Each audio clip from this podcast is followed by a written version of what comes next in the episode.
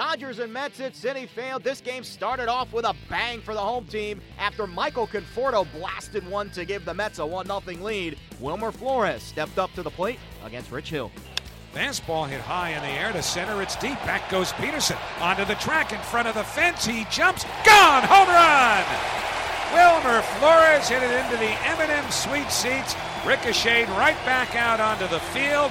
Flores with his 12th home run, his fifth against lefties this year. And so solo homers in the first inning by Conforto and Flores have given the Mets a 2 to nothing lead over the Dodgers. And at least in a very small window, a taste of the Dodgers' own medicine as administered against the Mets this year. The 1 0 to Granderson hit deep to right center. This ball's got a chance. Puig is back at the wall. Gone! Home run! He hit it into the Dodger bullpen in right field. The third solo home run in this inning by the New York Mets against Rich Hill.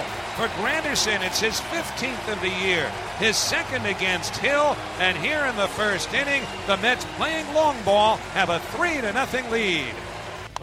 2-0 to Bellinger, hit high in the air to deep right center. Back goes Granderson with Conforto at the wall, and it's gone.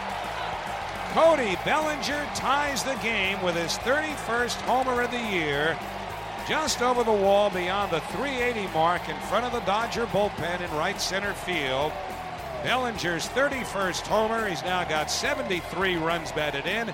And just like that, here in the sixth inning, third time through for Lugo, the Dodgers have tied the game 3 to 3. Puig zaps one deep to left field. Cespedes back, turns, looks, and it skims the top of the wall, rolls back. Cespedes is not chasing it, and Puig isn't running. I, I guess it, this is a home run, I suppose, although I haven't seen anybody twirl a finger yet. Well, I, I think it hit the iron gate above the orange line. I, I Cespedes right. is obviously sure of that, but yeah, it would have been nice if he tried well, to sell it, however, temporarily. Those guys, the, the fellow countrymen, they do not like each other very much, Puig and Cespedes. Cespedes never did go after it, and we'll get our first look at the replay.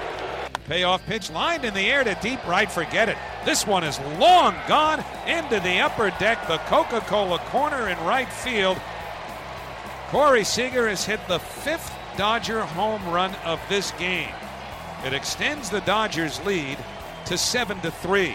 It is the second time this year that they have hit five home runs in a game against the Mets.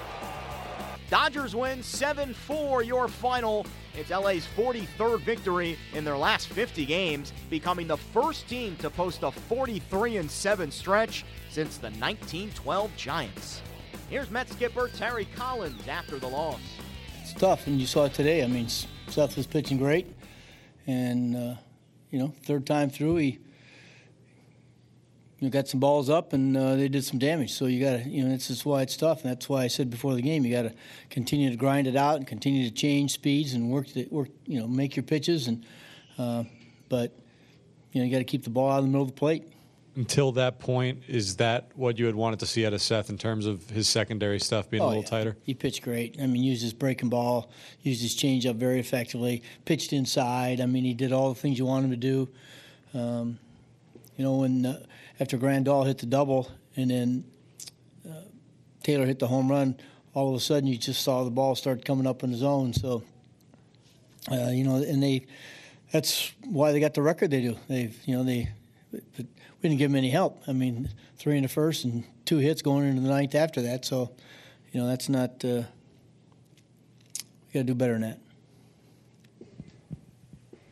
Zach look at today's game, you, you get probably couldn't can't ask for a better start. You get three home runs in the first. Your pitcher's got a no hitter, two outs in the fifth. Then you look up and it's seven three. Is it how just demoralizing yeah. is that? It's it's frustrating, Zach. It's frustrating. I get a start like that. And, and get off to a start like that. I mean, both things worked in our favor, but you know that's too good a team. You're not going to, you know, you're, it's tough to hold them down, and so you, you that's why you got to add on. People, you know, you, you look up and just as they did, you know, here they are, they got a two-run lead, and they just kept adding on runs, and that's tough to catch up. And you know, so you go into the, you know, in the sixth or seventh inning, okay, we're down a run, but we're still there, and then all of a sudden you just can't stop it, and that's, you know, that's very important, and we have not been able to do that. So yeah, it's pretty frustrating. The back left. Terry, uh, uh, on a slightly positive note, Granderson hits a home run, made a great play to his left, diving for a ball in right field, latest steals a base. This happens on a day where it's reported that he clears waivers. What does that tell you about the kind of play that uh, Granderson is? well, Curtis Granderson has uh, been nothing but a professional since the day we've signed him. I'm sure he was this way in Detroit and this way in New York with the Yankees, and but you know he's a professional. He never says boo about not playing. Um, you know, he just shows up and gets himself ready to play. And today was another example of what he can do. You know what? He, he got ready to play. He's facing a lefty. Doesn't doesn't phase him. Um, you know, he, the other two walks today too. So he's on base three times today and makes a good catch. Made a great catch late in the game off uh, Justin Turner's, and you know he just comes and plays, and it's nice to have him around here. Seth Lugo lasted five and two thirds, striking out five, allowing three runs off four hits. Here's Lugo reacting to his performance. Most lineups, there's a couple guys in there that you can, you know, you walk through a intentionally walk guy or something to get to an easy out. They, they don't have any easy outs. Yeah. Every one of them you got to bear down and make pitches. And if you don't, uh, I'll show you what happens when you make mistakes. Overall, did you feel like you had your stuff working pretty well tonight, especially the secondary stuff and the curveball, which I know you weren't as thrilled with the last couple of starts? Yeah, um, I thought everything was uh, working pretty well. Um, felt like uh, all my pitches were in the uh, area where I was trying to throw it. wasn't uh, leaving too many pitches over the plate. Um, a couple bad sliders there in the last inning. I thought they were same pitch. I thought they were pretty similar location, and uh, you know that's what happens against a good lineup like that. The Mets look to avoid the sweep on Sunday with Steven Matz on the mound.